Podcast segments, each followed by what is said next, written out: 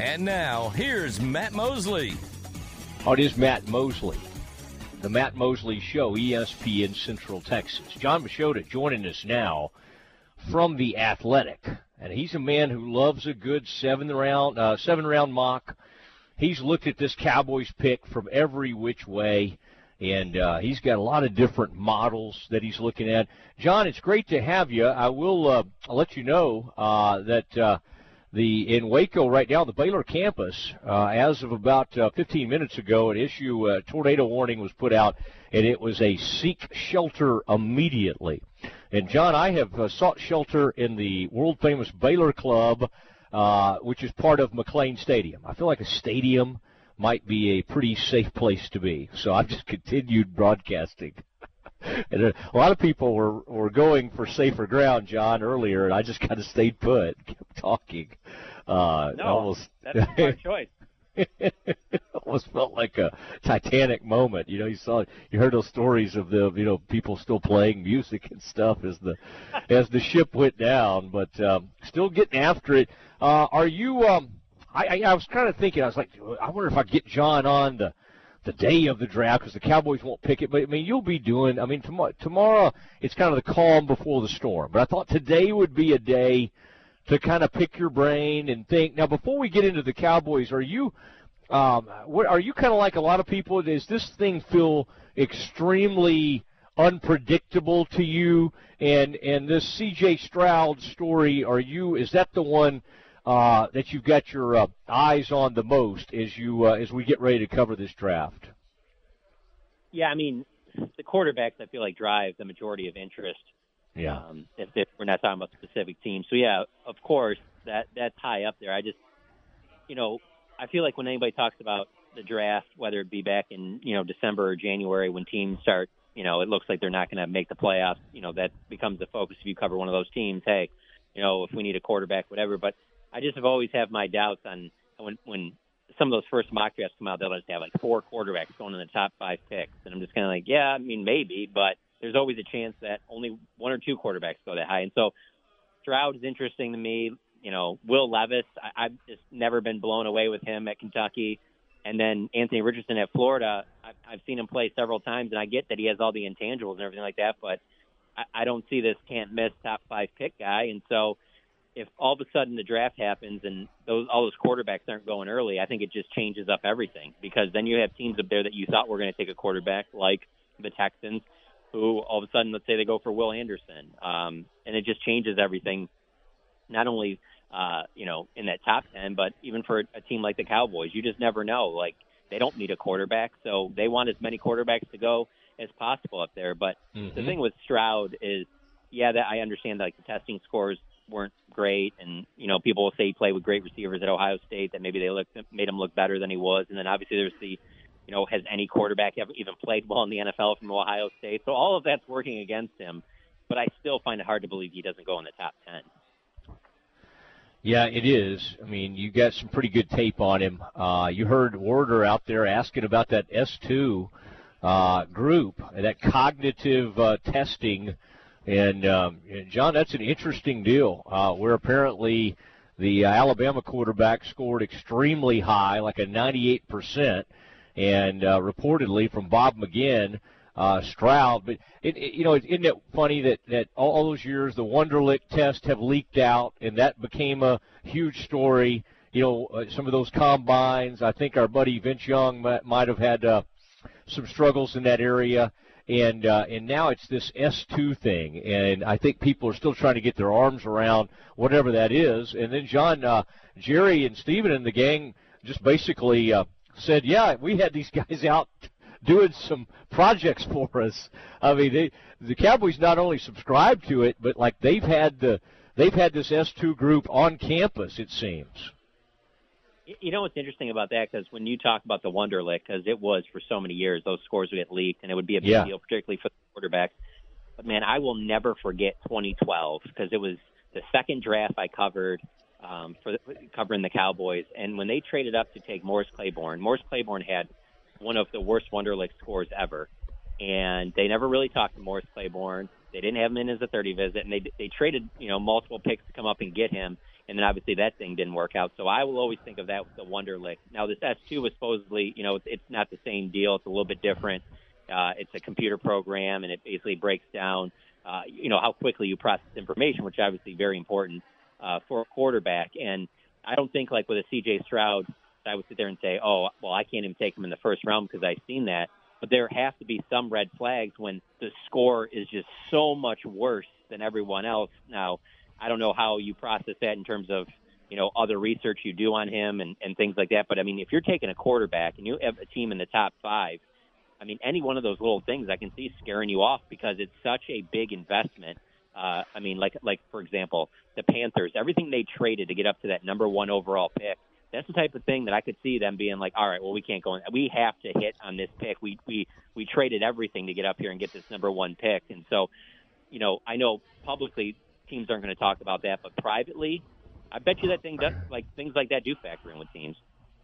Yeah, and boy, always remember Mo Claiborne. And what did Mo say? His explanation was he was either like tired or something, or just didn't care. He blew off the Wonderlic. I think that's what I've said about some of my test scores over the years. I just didn't really try, and but Mo Claiborne, that you're right. That may have been a red flag they should have paid attention to, and that ended up being a pretty big bust. Talking to John Machota of the Athletic as we get ready for tomorrow night's draft in Kansas City. John, I know you like covering these things from the Star. But since you've seen it go to Chicago and now to Kansas City and some of these other places, is there a part of you that would like to get out there among the people? I mean, I would say that I don't think the NFL knew what it had. You know what I mean? It knew the draft had already become huge. But I think there were a lot of us who thought, well, let's just keep doing it in New York. That's fun. Radio City Music Hall is a cool place. Why would you ever move it? And they move it now, and it's become – monstrous. Have you thought about ever lobbying to go to the site, or do you like being around Jerry and Steven too much to do something like that? So I think it's a great thing for the fans, especially when it goes to like a Kansas City or Detroit that typically isn't getting events like that. And I know fans love it. I know my friends that love, you know, following whatever NFL teams they like, they really like that idea, and I get that whole aspect of it. From a coverage standpoint, the only time that I went off campus was in 2016. You know, they had the top five pick with Zeke. It was in Chicago. Today, to be honest with you, is the best day. It's that Wednesday before because they give you, especially if you're covering a team that has a top five pick, they give you probably about a half hour, 45 minutes to get as many players as you want that are at the actual draft and interview them. So I just remember, I mean, I was in a group that talked to Zeke for about 20 minutes, talked to Jalen Ramsey for about 20 minutes, and then Joey Bosa for about 20 minutes. So that was the best part. But actually, when the draft happens, it's the worst spot to be for covering it because, like, they're right after like Zeke got picked, they're giving him the conference call with the Cowboys.com radio broadcast. Then they're giving him on the conference call with all the writers that cover the team. Yeah, then he's doing some local TV stuff, and then he's doing some other things. Like he was signing autographs for like Panini on like cards and things like that. So long story short, we did not actually in Chicago talk to Zeke until they were on like maybe pick 20, 24, somewhere in there. And so I was relying on, because I was there with the morning news, so I was relying on like David Moore and Brandon George to send me some stuff because they had already talked to Zeke before we did. And then we're asking Zeke when we get him some of the same questions they already answered. So he's not loving that whole process. And then on top of it at that time, then you're starting to hear, hey, the Cowboys are trying to trade back into the first round because they're interested in Paxton Lynch.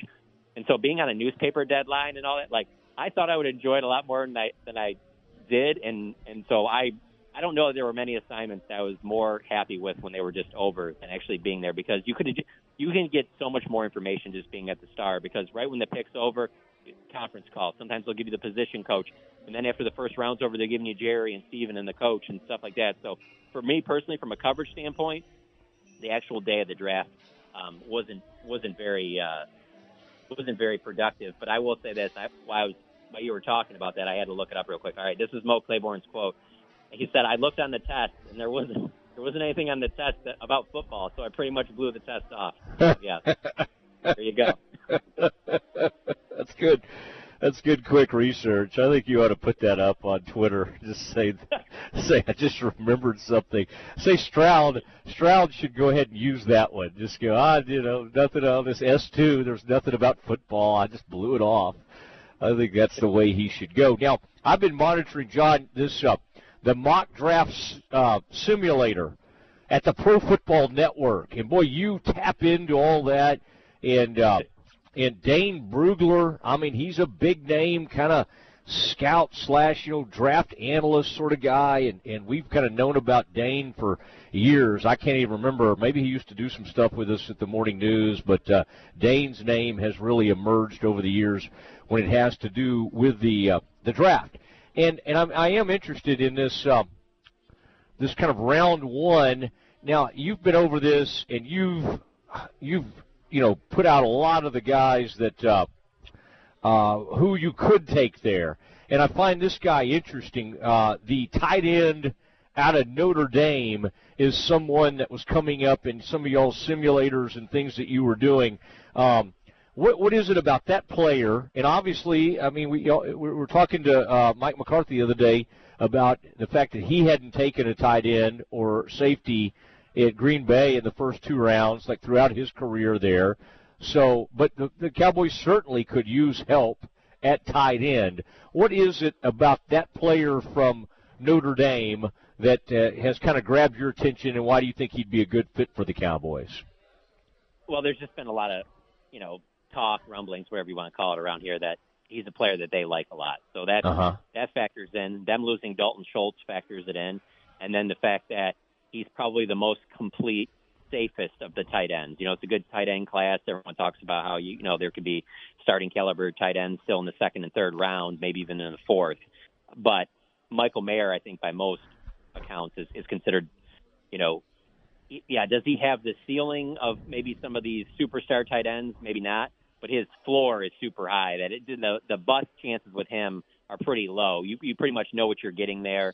And I just think Cowboys fans that are against it maybe think a little too much of Jake Ferguson and think that he's just going to step in and then just pick up where Schultz left off, where I think he could, but I also think that you need a little bit more help there. And Mayer comes in day one, and I think he starts immediately. He's the pro-type tight end block. Like Mike McCarthy was saying, they want the Y-type tight end that can line up on the line and block and run routes off that. But then also you can line him out as a wide receiver. And Michael Mayer does all of that stuff. And so I think that's where it kind of makes the most sense because, you're at 26, you're not going to get the best of the best. I mean, those guys are going to be picked over. Of course, a lot of talk about Bijan Robinson. If he was to fall, of course, that's a no-brainer. But chances are there's not going to be just this no-brainer pick there. And really, to be honest with you, it's kind of funny that, driving up to the Star on Monday, like they finally have taken down any of the type of signage that had Ezekiel Elliott on it, and they've replaced all of it, whether it's around the big screen outside of the Star or around the parking lots and stuff like that. But like the two most prominent people that you see in terms of the signage around the outside of the Star by the shops and everything like that is really Micah Parsons and Dak Prescott. And I just think it's so interesting how we're going into starting the draft tomorrow, and you just look at the way they got Micah Parsons and Dak Prescott. Those are the two faces of the franchise. Micah Parsons, everything kind of in front of them kind of exploded. They wanted to get one of these corners, and then they were forced to trade back, and then they are like, well, we'll take Parsons. And now he's this face of the franchise defender that, they're probably going to make him the highest paid defender within the next year or two. And then you have Dak Prescott, who they never wanted Dak over. They wanted Paxton Lynch. They wanted Connor Cook. And then it was just kind of like, well, we need a quarterback. Let's take Dak. And then the other one that Steven's talking about the other day is Zach Martin. He was talking about how, with the Johnny Manziel thing, that when they went on the clock in 2014, right before them, all three picks that they wanted all went boom, boom, boom, 1, 2, 3 right before them. And so they end up with Zach Martin. Like, Zach Martin, Dak Prescott, and Micah Parsons are the three best players they have in the organization, arguably, and they all came to them on situations that really didn't fall the way that they wanted to. And so when chaos kind of happens, it's kind of when the Cowboys have been at their best. That is interesting. It's almost kind of like they need some things to go against them so they accidentally get it right. But you're right with quarterback. And then, of course, they think they They got it with Dak, and then with Romo, they get him off the street, and he ends up becoming great for them. And that was interesting what Troy said, wasn't it, recently about Dak having been the only guy since him that is willing to make winning a Super Bowl like everything. I can't remember the exact wording, but I think some people took that as an obvious shot at Romo, and maybe that's what it was. I mean, Troy occasionally will hit you with a quote that you're like, whoa. I mean, that's interesting. But, I mean, I think that was his compliment to Dak, is he's got a willingness to talk about what's the most important thing, which is, if you measure anything by Aikman, it was not about the numbers he put up. It was about the Super Bowl rings that he won. And, of course, same thing with Roger. And Roger will tell you that he left one or two on the table. I thought that was I thought that was an interesting comment from Troy. And I think some people read into that also, that it could be a little animosity toward Tony for making $17 million a year in broadcasting. Now, I bet Troy's up there closer to that now, but did you find that to be kind of an interesting quote from Troy Aikman? It was, for sure, and yeah, everything you said, I agree with. It is kind of interesting that he would say that. Obviously, the TV side comes into that, but I also think a little bit on. So I wasn't there, you know, when you guys were at the beginning of Tony's career. So I was towards the back, you know, last 4 or 5 years. But then I've been here for all of Dak's, and I would say one of the biggest differences from when I covered Tony to, like, Dak now is that I just think Dak goes out of his way to try and say the right thing, whereas those last 4 or 5 years of Romo, I don't think Romo even cared about what he said to the media. Like, I mean, it's one of those things where I would remember Romo would often, you know, let's say he talked on a Wednesday, he would get to his locker when there was probably, you know, 8 to 10 minutes left in locker room availability, so that it was never, that session talking to him was never going to go too long, you know, because locker room was going to close and that was going to be. Whereas Dak goes out of his way to, like, talk, you know, more to reporters and just, I just feel like he might care more about the outside perception than maybe Tony did at that time in his career. Mm-hmm. Whereas, like, Dak, I feel like he really works on trying to say the right thing, and it's really not just with just the Super Bowls, it's everything. I mean, there's not really much. I always say that I think he's a PR dream, because you can throw something at him without giving him a heads up, and he's going to have a pretty decent answer. And it doesn't have to just be about football. It can be off the field. It can be, you know, difficult situations that happen that, you know, a lot of people might not want to talk about. Could be politically, could be other things that are going on that, you know, you're going to go to the face of the Dallas Cowboys and ask him. It's very rare that you see him caught off guard. And so yeah. I think that is kind of fed in, too, with the way when he talks about the Super Bowls and that. But, I mean, hey, he's aware. This isn't like he's some rookie or, you know, first- or second-year player. He's making big money. He knows that he's going to be ultimately judged by if he can win a Super Bowl with the Cowboys or not. I wish you could have seen Tony in his first couple of years, because when he wasn't playing, like, nobody cared more about, like, helping. I mean, he was the greatest asset I ever had, you know, because that was his way to actually participate a little bit more. He wasn't getting to play any, but sort of the ability to share some things that were going on in practice and everything, Tony was all about it. And then, of course, before you knew it, he's dating Jessica Simpson and Carrie Underwood and all of those sorts of things. Well, hold on. Let me ask you about that, because you were around for all that. Yeah. Becoming a celebrity quarterback at that time changed, or do you think it was the way it was received after he said, after that loss to the Eagles? Because a lot of people say that that's when he changed, was when he got the reaction off of everyone when he said, you know, if this is the worst thing that ever happens to me. A lot of people say that he changed after that. Well, I don't think he was prepared for the blowback, and he'd been such a fun story, and then he got hammered for it, and he wasn't ready for it. But he always kind of had the cavalier, and it just he used to. I give him a hard time about it, but he would always, like, call people, even in, like, in his second year when he wasn't playing. He would, like, say of a rookie, "Oh, he's a good kid" or something like that. I'd be like, "Dude, that dude's like a year younger than you. What are you calling people kids for?" And so he was kind of had a little bit of, you know, I don't know. He, even watching him when he was single. What was funny is, he changed in that, like, I used to see him and be out. I was married, and my wife would be with us, and we would see him. We would be out with him, and it would be hilarious to see him get shot down, and he could not pick up a girl. I mean, he could not. He had no game, and he became the starter. And we would tell him, why don't you tell people that you're the Cowboys quarterback? Like, that would help. That would help you. And he was wearing these horrible jackets, and he was striking out left and right. And that's why it was so funny for him in 2007 to be connected to all these starlets, you know, Jessica and Carrie Underwood and all of that going on. But I don't know. That's an interesting question. Like, when did he change? I mean, in a sense, some people like Witten or I'm thinking like Justin Tuck, guys like Brent Selleck with the Eagles. Even when they got kind of famous and good, they were the exact same person. And he just, I don't know. I don't think he thought he could be anymore.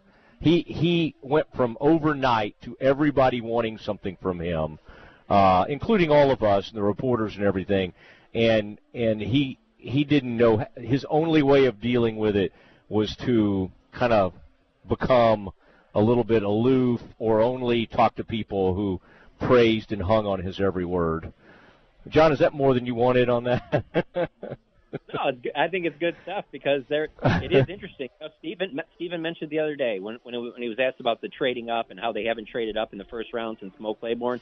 And, you know, he brought up the whole thing about how he's like, well, generally teams when they are trading up, especially high in the first round, it's because they're going to get a quarterback. And we haven't had to do that recently because they got Dak in the fourth round, they got Romo.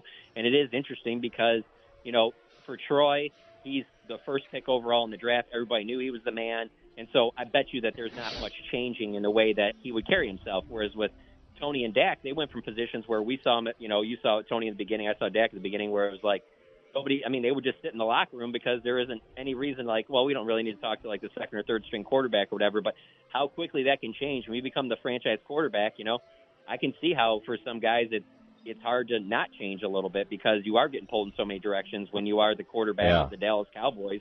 And a franchise quarterback that's getting paid amongst the highest paid players in the league. The angriest he ever got with me was when Flacco won the Super Bowl and Flacco got paid huge. You remember it was like $56 million guaranteed or something like that. And I wrote something for Fox saying Tony was going to get that and how crazy that was, that with no playoff wins and all of that, that Tony was going to get that and – you know, Flacco had just won a Super Bowl, and boy, that you talk about an ender with our relationship, at least for a while. He did not react well to that one. That put the kibosh on things. But anyway, it happens. It happens. But well, listen, John, it was this was fun. I hope you could hear the jazz ensemble in the back. They've all come back since we had the tornado warning. It's beautiful. They got sax and everything, so I think it's something you would really enjoy. I'm just happy you're staying safe out there. Very safe. Very safe. All right, have a great draft, and let's stay in contact, okay? That sounds good. And I'm glad you still have the blue check mark, okay? I'll talk to you later. I'll see you. There he goes, John Machota on the Matt Mosley Show. ESPN Central Texas.